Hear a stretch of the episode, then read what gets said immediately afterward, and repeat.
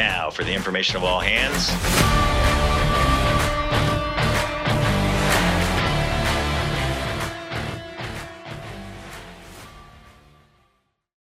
Welcome to episode 8 of the 1MC with Master Chief Jason Vanderhainen. I'm Chief Crystal Lannine, and today we are talking about education and opportunities with Commander Jennifer Westcott and Master Chief Anthony Matalonis. Thank you, Chief. Well, I tell you, this is exciting. I've been really looking forward to doing this podcast for a while because there is a lot going on in the world of education, training, all the things that FORSCOM is doing to make sure we have what we need to have a well-educated, well-trained, ready force. You know, when I talk to my DOD counterparts, they say, you know, the United States' competitive advantage against our other countries, our adversaries, is our well-educated workforce, particularly the enlisted workforce. And today we are here with two experts in that field, Commander Jennifer Westcott and Master Chief Anthony Matalonis from FORSCOM. I'm honored to have you both here. Commander, welcome. Thank you for being here. Thank you for having me. So Commander Westcott is, one of her primary areas of focus is the Military to Mariner program, which I'm excited to hear about. She's also got some information on CG COOL. That's going to be interesting, and it's going to affect a lot of people in a very positive way. We're talking about the Navy Community College, some service-wide exam changes, which I know have been well-received. I have heard all kinds of great feedback on the service-wide exam changes, some apprenticeship programs, and then anything else that's going on that our special guests want to talk about. But I want to kick it off first with Commander Westcott and talk about the things that are going on in your world, Commander. Yeah, so I will start off with our Military to Mariner program information. So there's a lot of information out there through the National Maritime Center's website, and sometimes it's hard to navigate for the user because there's so much information. So one of the primary things my program does is we like to help a mariner or potential mariner navigate that system. We offer counseling sessions, usually in 30-minute blocks, but they can be as short as 15 minutes. We can walk somebody through that website to get the forms they need, to find the checklists that they can follow, to make sure they have all the requirements for their credential. And we often just talk with the user so they understand the path to a credential, the requirements they need, and then we offer tips and advice on how to get through that path, because there's several steps and they can be daunting for some. So we just want to make sure that we can give somebody as much help as possible to get to that final end state of having a merchant mariner credential, because really everybody in our workforce could have an entry-level credential if they chose, and many of our ratings can advance that credential over time and grow that credential through our endorsed ratings in the merchant mariner credential world. And several people would be eligible for officer licenses on the deck or engineering side.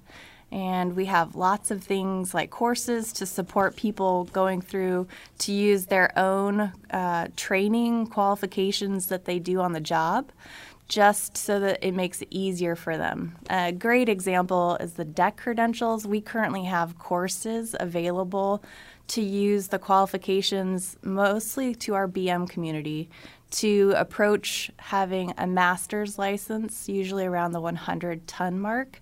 And then if they choose to continue on in their career and maybe are stationed on larger cutters, they can grow that license over time. So we try to get to folks that are at the entry level of service so that they have plenty of time in their career to grow that credential. And we're not leaving out the engineers. We're working on developing courses to use the credentials that a lot of our MKs and our EMs have. And we want to get to a place where the National Maritime Center has approved our training and qualifications that we just do every day on the job as courses similar to the deck side. That's awesome. So if I go to the National Maritime Center website, and is there a place on there that I can request an appointment with somebody to help me with that? So the National Maritime Center website is completely run by the National Maritime Center. We have our own SharePoint site, and we're inside the voluntary credentialing portal pages. Sometimes they're hard to find, but we have lots of information on our SharePoint site that's accessible internal to the Coast Guard.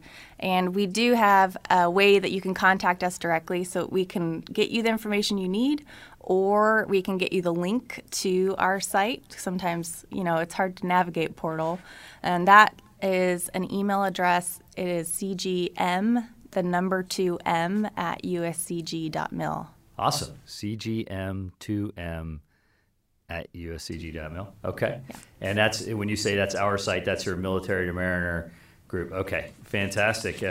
I know sometimes having some help or having somebody to walk you through it, that, you know, just getting started sometimes is the hardest part of all of it. So that's awesome that you guys will help people figure that out.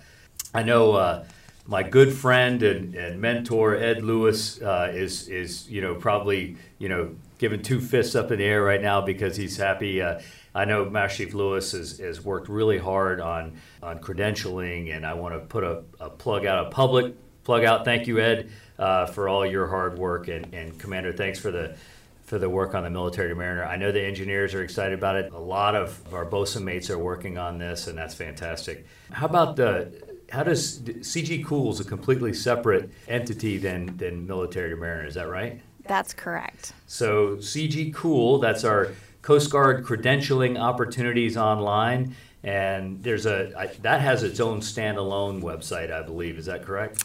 It does, and it is also on portal for information, but there is a publicly accessible link to CG COOL. You can just go to Google and you can type it in, or whatever search engine you want, and you can type in CG COOL and you'll come up with the DOD site. The DOD sponsors our site as well as the other DOD branch sites.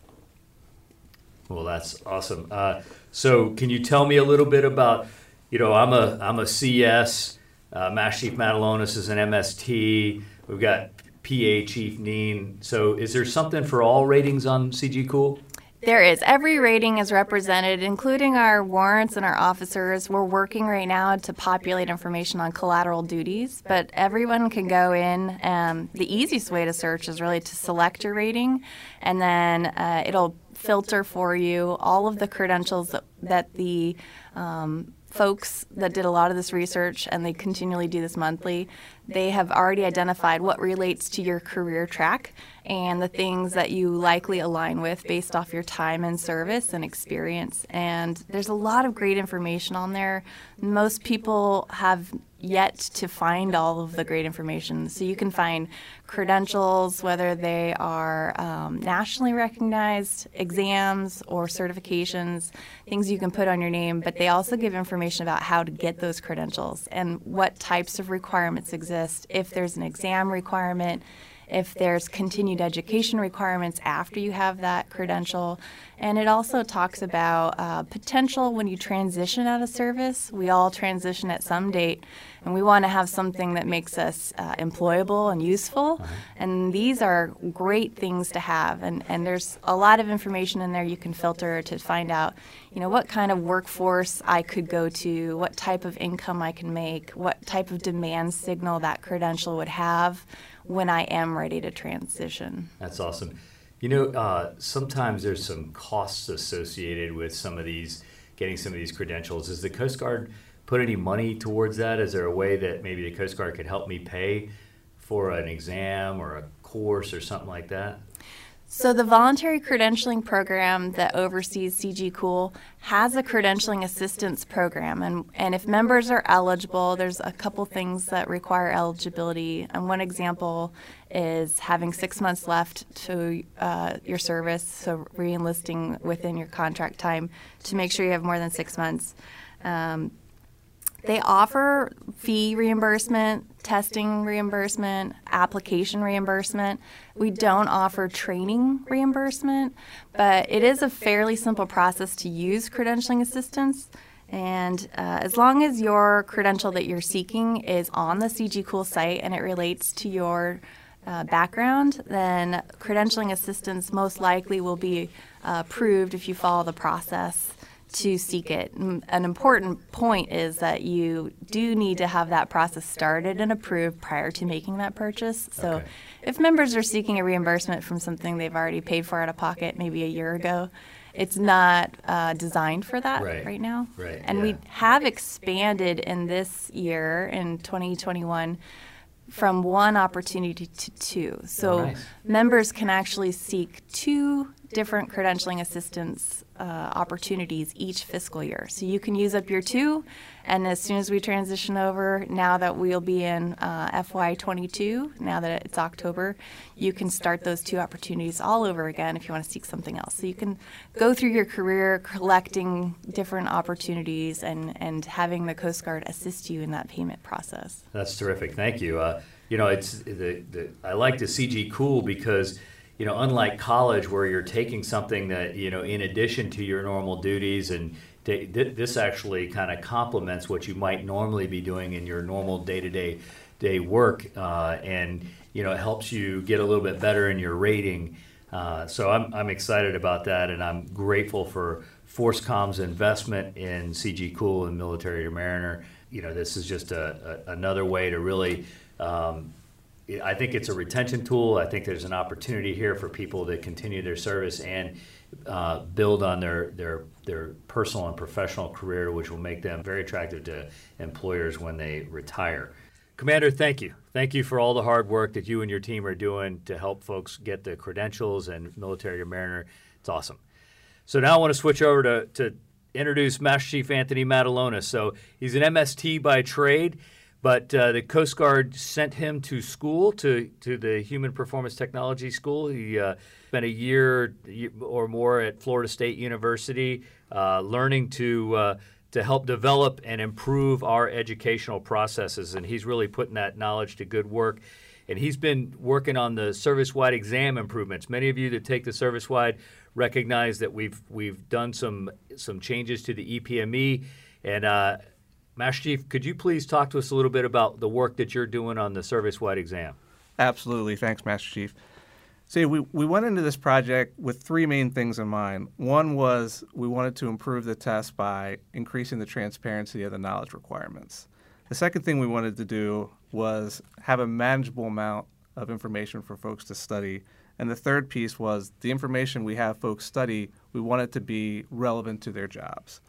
Now, you know, it's hard to talk to an enlisted member that doesn't have some gripes about the service-wide. But everything up to this point has been anecdotal. What I wanted to do was not just make these changes, but also reach out to the fleet for feedback on these changes. So we started with EPME. EPME gives us a touch point with every rating. And if things didn't go well, then we wouldn't break the entire system because it's a small percentage of most of the service-wide exams. So we didn't do anything to the rating portion for the May 22 or the May 21 service-wide exam. But the data we've gotten back so far has been really, really positive, like you said. My feedback's been great. The feedback I've been getting, you guys nailed it. Good job. Thank you so much. So what we did was, after we did the May 21 service-wide exam, we gave a short survey out to folks that took the service-wide and just asked them some general questions about, you know, the changes we made and then also the rating portion as well. And a lot of the hypotheses we went into were validated by that data because, again, we didn't want to have this constant anecdotal information about the service-wide. We wanted to get some data behind it. So what we found was that people felt there was just way too much information to study, mm-hmm. just way too much out there. And also the stuff really wasn't relevant to what they were doing, the stuff they were being tested on. So one of the initial changes we made on the rating side was, you know, rating knowledge managers write the test, and before they were doing it in a vacuum by themselves. What we did was, just like we did with EPME, we brought in subject matter experts to help those rating knowledge managers write the test. So for the EPME, it wasn't just the rating knowledge manager that wrote that test. We brought in folks from your office, as well as program offices, other command master chiefs, and we even reached out to the fleet where you could provide questions on the service-wide as well, to actually find out what's relevant, what people need to know, and that's what we tested folks on. That's awesome. You know, it's one of those things that we thought it would work, and we're just so happy that it actually is working so far. You know, I tell you, just being able to travel around and talk to folks, and you know, the positive comments that we've gotten on the way that we're asking the questions on the service-wide, and their ability to you know, look at a bank of questions and say, okay, here's what I need to know. That does two things. It makes them smarter, and it makes sure that they're tested on something where they kind of know where to go get the information.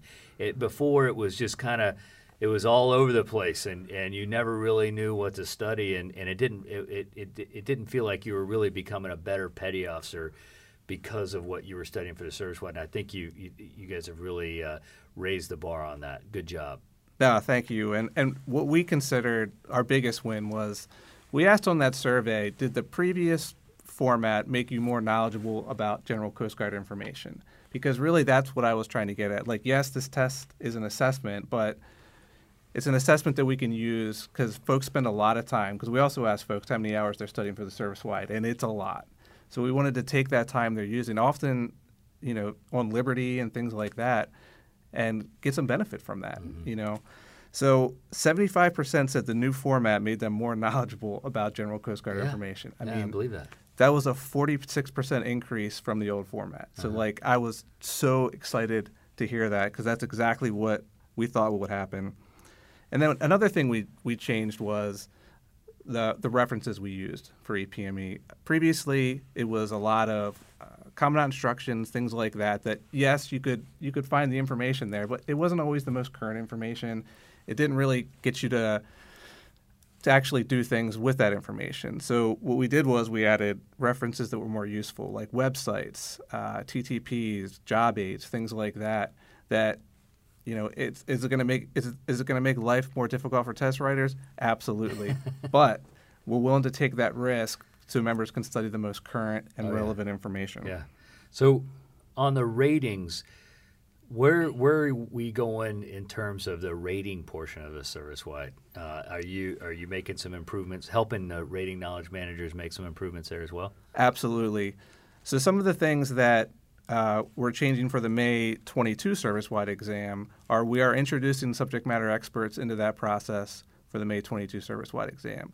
So just like we did with EPME, we're going to have the rating knowledge manager, they're chartering teams of subject matter experts that includes the Rating Force Master Chief, as well as other folks that aren't taking the service-wide that are experts in that field to help write relevant questions or provide topics, what's going on in the fleet, to make sure that those questions and the stuff people are studying are relevant. Now, are we going to give test takers an idea of what to study? Are we going to give them like some sample questions? Like, hey, you might see something that looks a little bit like this on the service-wide, or are we just going to, is it kind of ops normal in terms of just grab all your references and look at your EPQs and study off the EPQs and hopefully study the right stuff? So for the May 22 service-wide, we're not going to be releasing any data banks of questions like we did for EPME. But one of the big changes, and this was, again, was the survey told us when we asked people, you know, how did they, you know, what made them feel prepared for the service-wide? And a lot of it was, I just studied the wrong information or things like that. And a lot of it was I studied old questions that just weren't on the service-wide. I mean, that came up a lot. So that's not what we want. We don't want people to be just studying, you know, previous service-wide questions. And also the questions that they were getting we found were mostly at the recall level, like what size is this, you know, what level is this, you know, what is on this drop-down menu. And again, that's not really assessing that folks really know how to do that stuff. So with the rating side, we added subject matter experts. The other thing we did was we asked them to write questions that weren't just recall level questions. We wanted to write questions that actually assessed applicability, application of that information. Yeah, so how much they actually know how to do what it is as opposed to just knowing the data or knowing a figure or something like that. Yeah, I get it. That's awesome. So if they're actually performing that RPQ, they'll be able to answer these questions. They'll be much better prepared to answer the questions. Now, what I will tell folks is don't go to your old study material. Like, don't do that. Really hone in on the RPQs. And I know that's been told to you over the years, you know, always focus on those RPQs. But another thing the analysis found was those RPQ pamphlets are not meeting the mark for service-wide preparation. They're not. So that's, again, is another reason why we wanted to make those change on the rating side and just see how that works. So nice. It's going to be the May 22 service-wide for most ratings is going to look completely different. That's terrific. That is terrific. So study your RPQs. We've given you kind of the bank of EPME questions that you need to look at. Make sure you're studying those. And I think you're gonna, when our service-wide exam takers take the test, they're gonna feel like, wow, this really tested my ability to serve at the next higher pay grade, and I'm happy about that. I mean, we haven't done anything like this in a long time. I can remember handing, you know, when I was a senior chief, giving an E5 my study material, going, I hope this still works for you. So I'm glad to see that we're updating that. That's going to be amazing. So I'm going to ask you a question that you might or might not be able to answer. Do you ever see us getting away from the Scantron bubble sheets and doing something that looks a little more 20th century, not the 21st, just the 20th century? You see us getting away from those Scantron bubble sheets. Absolutely. Yeah. And the Coast Guard actually was moving towards this over a decade ago. We have a system that can do it, that actually delivers tests right now that people take. Many of the tests at Yorktown use the system we currently have that's actually designed to take online tests. So we absolutely. So that is one of the lines of effort for the service-wide, is to get that electronic delivery. Good. There's going to be huge benefits to that. We'll be able to ask different types of questions, not just multiple choice. We can do matching, fill in the blank, all kinds of stuff, as well as real-time feedback to the test takers. Yeah. When policies change, you know, the tests aren't written 6 months in advance.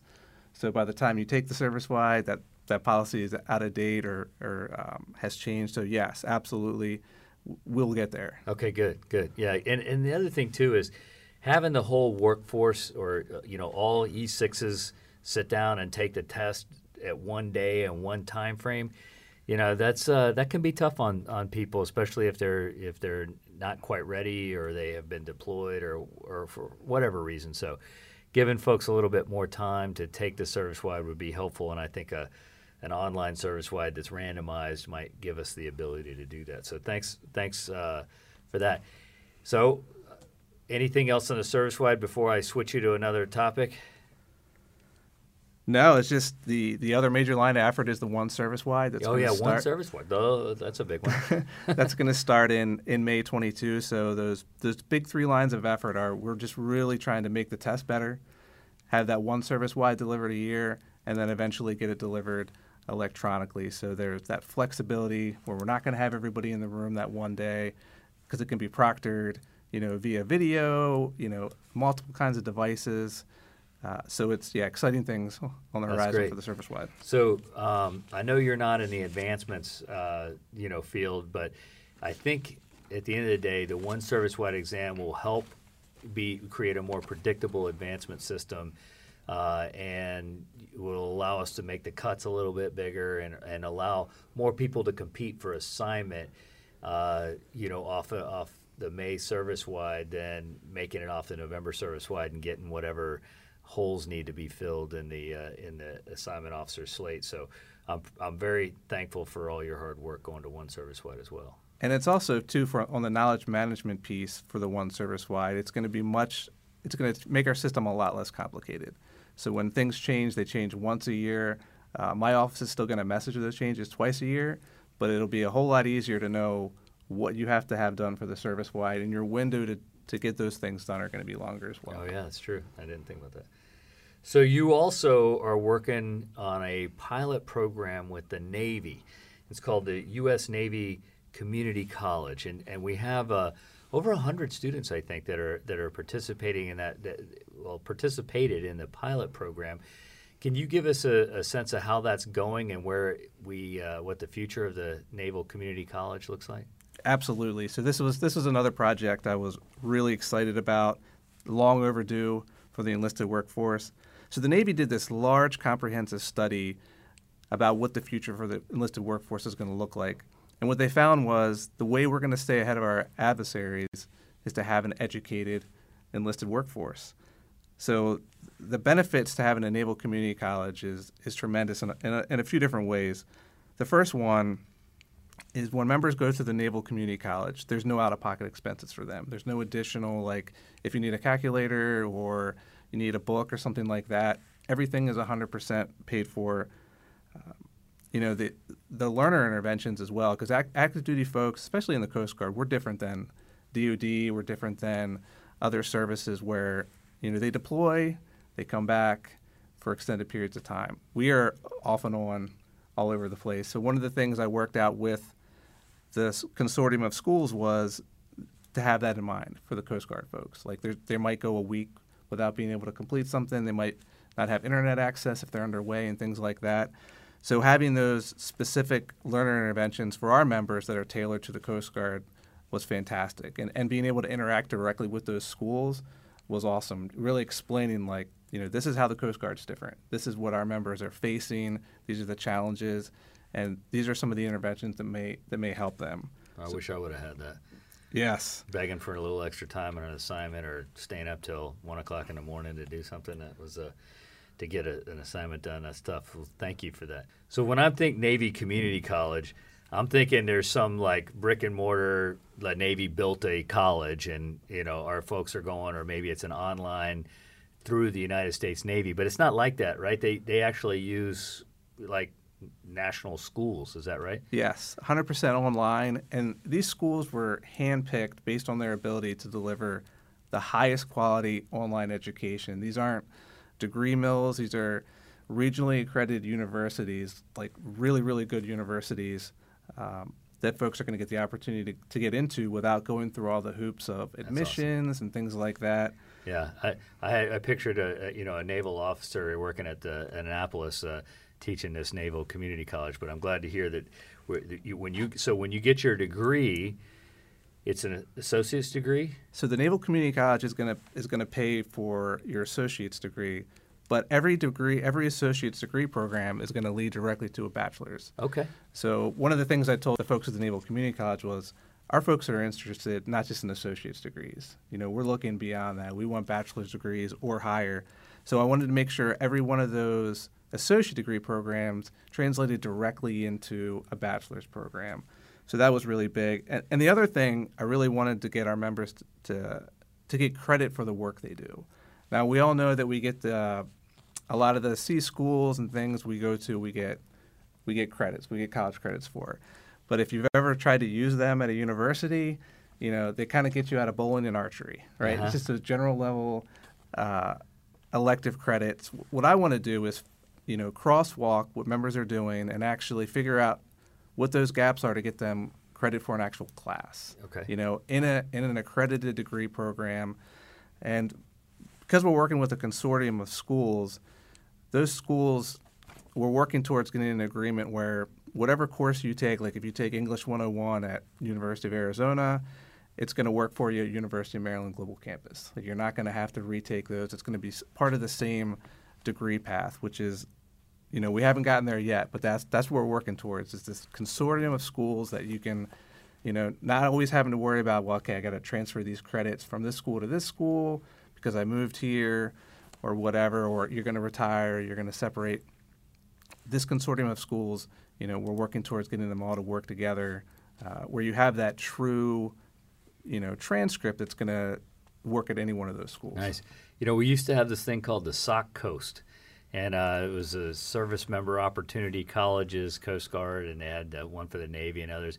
And I believe the way that worked was, you know, that your a course at one school would be accepted by another school or something like that. Is that kind of what you're driving towards? It is. And I went to a SOCCOAST school, and I actually ran into problems transferring schools because that was exactly what I was told as well. And it wasn't clean and easy. Like I was going to one college, and when I transferred units, I was trying to take courses at another college thinking, you know, I'll just get them signed off. It just didn't work. They wouldn't do it. All but right. This will hopefully alleviate that. Okay, great. Awesome. Well, thanks for your work on the Navy Community College. I'm excited about that. Hopefully we can keep that going. I talk to the Master Chief Paris of the Navy all the time and thank him for the Navy's support with that. So I'm optimistic the Navy will keep funding that and keep that going. I think they've had the Marines are in it too, right? Yes. Yeah, and so I mean I think they've had a lot of success with that. So I think they like it. Let's switch directions here and talk about some of our A school apprenticeship programs, some of the way that we're changing our A schools. I get asked a lot, hey, Master Chief, are we going to bring back the striker program? And my answer is usually, or as always, no, not like it was. but we are building apprenticeships in some of our A schools. I know the MEs are doing that, the BOSA mates are doing that, and then all the aviation ratings have some sort of apprenticeship that you do before you go to A school.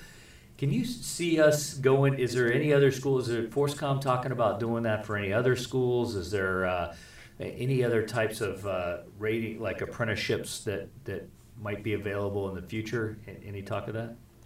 Yeah, we're evaluating all the ratings, Master Chief. Okay. So yeah, we found a great success with the bosun mates and the MEs. This whole idea of everyone shows up on the same day and graduates on the same day, this one size fits all, it's just not the ideal way of doing things, because people show up with different levels of knowledge. And what we want to do is move those folks ahead.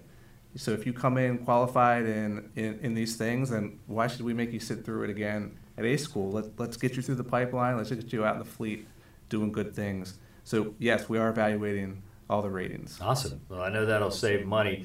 The assignments might get a little interesting coming out of A school, but I'm sure we can figure that out. But that's great. I know there's FORSCOM's incorporating a lot of virtual type learning, and even, you know, the goggles that you put on that you can actually do see the equipment that you're working on before you actually get there to work on it. So I'm excited about the technology that FORSCOM is using to help our folks get a head start before they actually get to the school.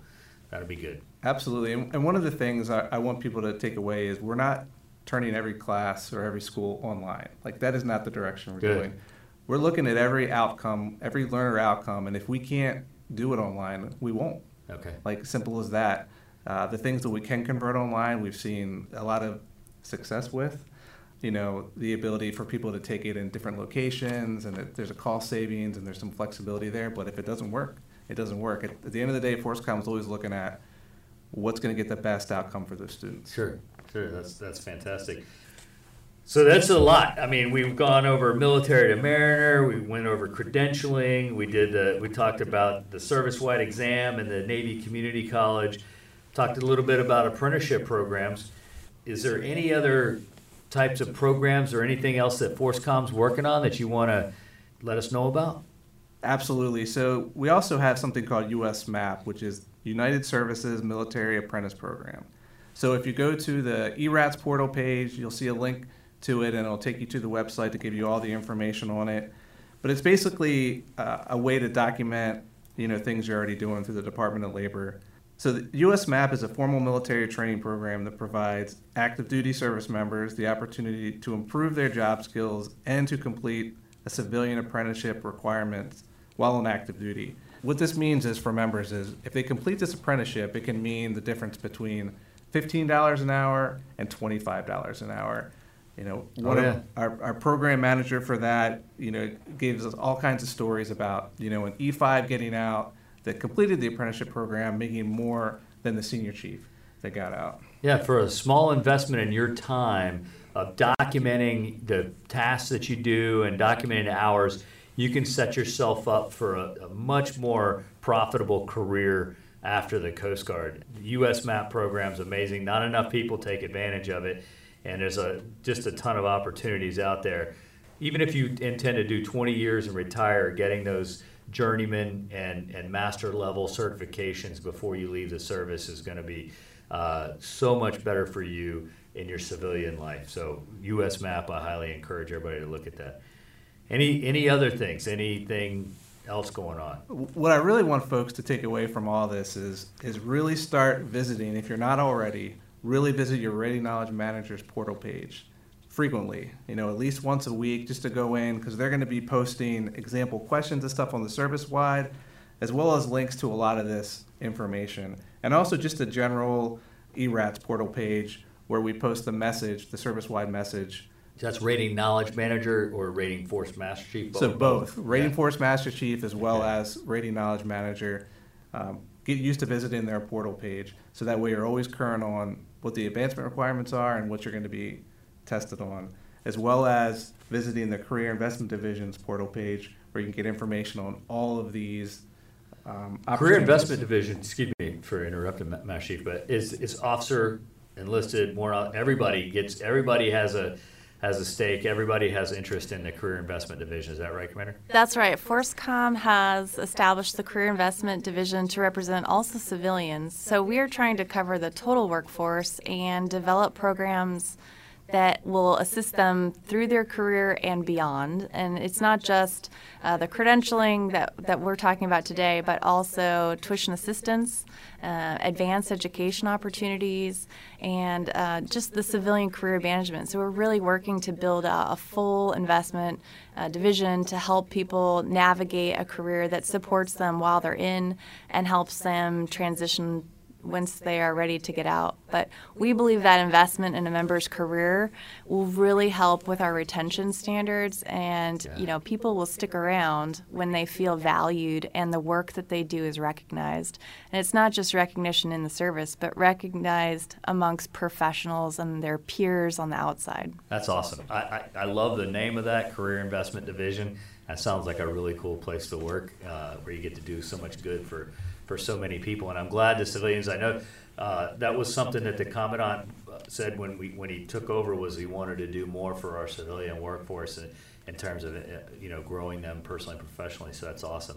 I tell you, I'm super happy to have both of you here today. You know, there's we could go on and on. So if somebody wanted to learn about advanced education opportunities, they go to the Career Investment Division's portal page. Is there a portal page, that like a landing page for everybody that could go to? So we have a landing page for each of our individual programs, one for voluntary education, one for tuition, that includes tuition assistance, one for advanced education, one for the military to mariner inside the voluntary credentialing program. We're kind of a bunch of really complex programs within one division, so we don't have one landing page, but we like to keep updating each one of our SharePoint sites.